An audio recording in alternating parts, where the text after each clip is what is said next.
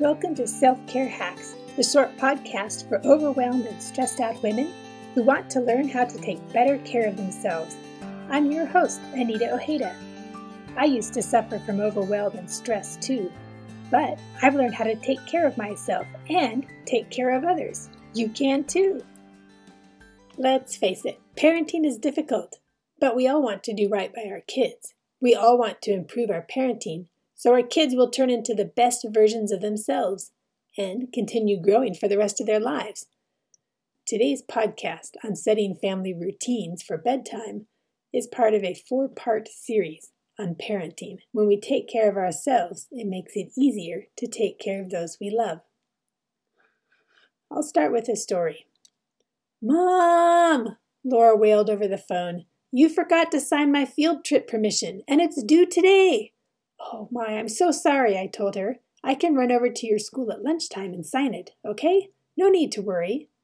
It seemed as if Cousin Chaos had joined the sock monster in causing confusion in our household. I couldn't remember a field trip, much less needing to sign a permission form. A full time job and a night class kept me busy, and sometimes things slipped through the cracks. Pedro took care of the girls during the day while slogging through homework for his master's degree in education. I hated the frantic feeling of forgetfulness that followed me like a sad puppy. Driving from my school to the girls' school would eat into my lunch period and my prep period, and I had things I needed to accomplish at my school, too. Something had to change. I'd never applied for the job of supermom. I just wanted to support my family, improve our lot in life, and love my kids. Not necessarily in that order. Before we had kids, Pedro and I discussed splitting the household duties as well as the child rearing duties. For the 90s, we had a pretty equal system that worked well for us. But as the girls got more involved in school and extracurricular activities, our carefully laid out plan seemed to fall apart. The time had come to set new routines. Sure, we had a routine for the girls' bedtime, but I didn't have a routine for my bedtime which often developed into mindless television watching, escaping into the pages of a book, or surfing the web. In the days before fast internet and social media, the web could suck up just as much time as those things do today. These hacks helped me calm the chaos by revisiting family routines, including mine. The whole point of having a routine is simple it allows for automaticity, so you don't waste brain power wondering what to do next. I'll leave a link to a post about automaticity in the show notes. Hack number one start with the end in mind. I wanted to get all the things done so I could have a calm morning. Rushing around before work always makes the rest of my day feel angst filled and tumultuous. If I wanted to start the morning in a calm manner, I needed to plan routines for the night before so I could enjoy my mornings. Ask yourself how you want to feel as you leave for work each morning. Once you discover your why, you'll have better motivation to develop and form new routines and habits. Write your motivation down. Say something like, I want to feel, and then fill in the blank, when I leave for work in the morning because. So for me, that would be, I want to feel calm and ready for the day when I leave for work in the morning because it makes the rest of my day go better. Hack number two Make a list and check it twice. Make a list of daily tasks that need working on. You can separate them by day. For example, I needed to make sure the girls' school uniforms got laundered before Monday morning, so that became a family routine for Sunday afternoons. Washing dishes, preparing meals, and brushing teeth happened on a daily basis. Looking at notes from school and supervising homework only happened Monday through Friday. You get the picture. Make sure you include not only the things you must do, but the things you would like to do as well. We wanted to have family worship each night and a family fun night once a week. It's your list for building family routines, so put everything you can think of on the list. Better yet, ask your family for input. Hack number three divide and conquer. Once you have a master list of all that needs to happen between work and bedtime so you can go to bed at peace, divvy up the list. That's right, you don't have to do everything on your own. Our girls started making their own beds as soon as they could pull a blanket into place. They started doing their laundry when they started school. By the time Pedro got cancer, both girls knew how to make and pack nutritious lunches. Decide who will do what and when they will complete the routines by. At this point, it helps to create a spreadsheet of some sort with time slots of 15 minute increments. You can see the start of a sample routine schedule in the show notes. I'll leave a link there. Hack number four take a good look at your mornings. Once you have your bedtime routines figured out, you'll want to look at your mornings.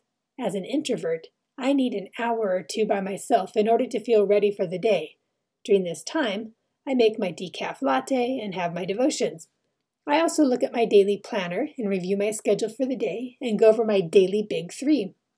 I'd rather get up early than spend my day feeling overstimulated because I didn't have my quiet time. Everyone operates differently, though, so you'll need to figure out what works best for you. I have a very productive friend with five children who stays up really late and gets up when her kids do. Like me, she needs time to recharge her introverted self. Unlike me, she does it late at night. Don't let anyone convince you to follow their exact routine in order to find success. Do figure out what routine works best for you. You may need to experiment. Hack number five that feeling of calm. Remember, routines allow us to do things without thinking, which in turn frees up brain space for more important things. I hate emptying the dishwasher, but I'd much rather get it over with than have it hanging over my head so I created a habit of emptying it as soon as I wake up in the morning. It only takes two minutes to empty it, and I can finish before the milk for my latte finishes steaming. Just one little trigger, steaming latte, and one little habit bring about a sense of calm and accomplishment to my morning. I find it so easy to put off the little repetitive, annoying tasks. But when I put them off, tension builds within me, my little molehills turn into mountains, which block my ability to get other tasks done. In short, I easily feel swamped. I let the little things pile up and prevent me from focusing on what I really want to do. But not everyone operates this way. Some people revel in the chaos. Deciding how to balance the environment for all your family members will take time. I used to think cleanliness was next to godliness, but science doesn't prove this point. A tidy environment makes us more generous, but it might not make us more creative. Remember, family routines might look different for every family, and that's okay. You and your family will need to decide what works best for you and your family. I don't operate well under chaos. Maybe my introverted personality rebels at chaos. Who knows? Some people need calm in the morning, and others need it in the evening. Take time to get to know yourself and your family. Figure out what works best for all of you. You may need to institute chaos zones and calm zones in your house. The most important thing I've learned about relationships might surprise you. We don't have to think or act alike. We do need to work at living together in harmony. If creating family routines helps us live together in peace, then they will be worth the investment of effort and training. So don't forget the five hacks for conquering the chaos. Hack number one start with the end in mind. Hack number two make a list of everything that you have to accomplish and check it twice. Hack number three take that list and divide and conquer. Hack number four take a good look at your mornings. Hack number five enjoy that feeling of calm. Come back next week when I share five hacks to help your kids learn about growth mindset. Take care of yourselves, my friends. You are worth it. You can find me at selfcarehacks.net or check out the show notes links to my social media accounts. If you enjoyed this podcast, take the time to tell a friend. Together we can build each other up and teach each other how to take better care of ourselves. I'll see you here next Tuesday with more self care hacks to help you overcome the overwhelm.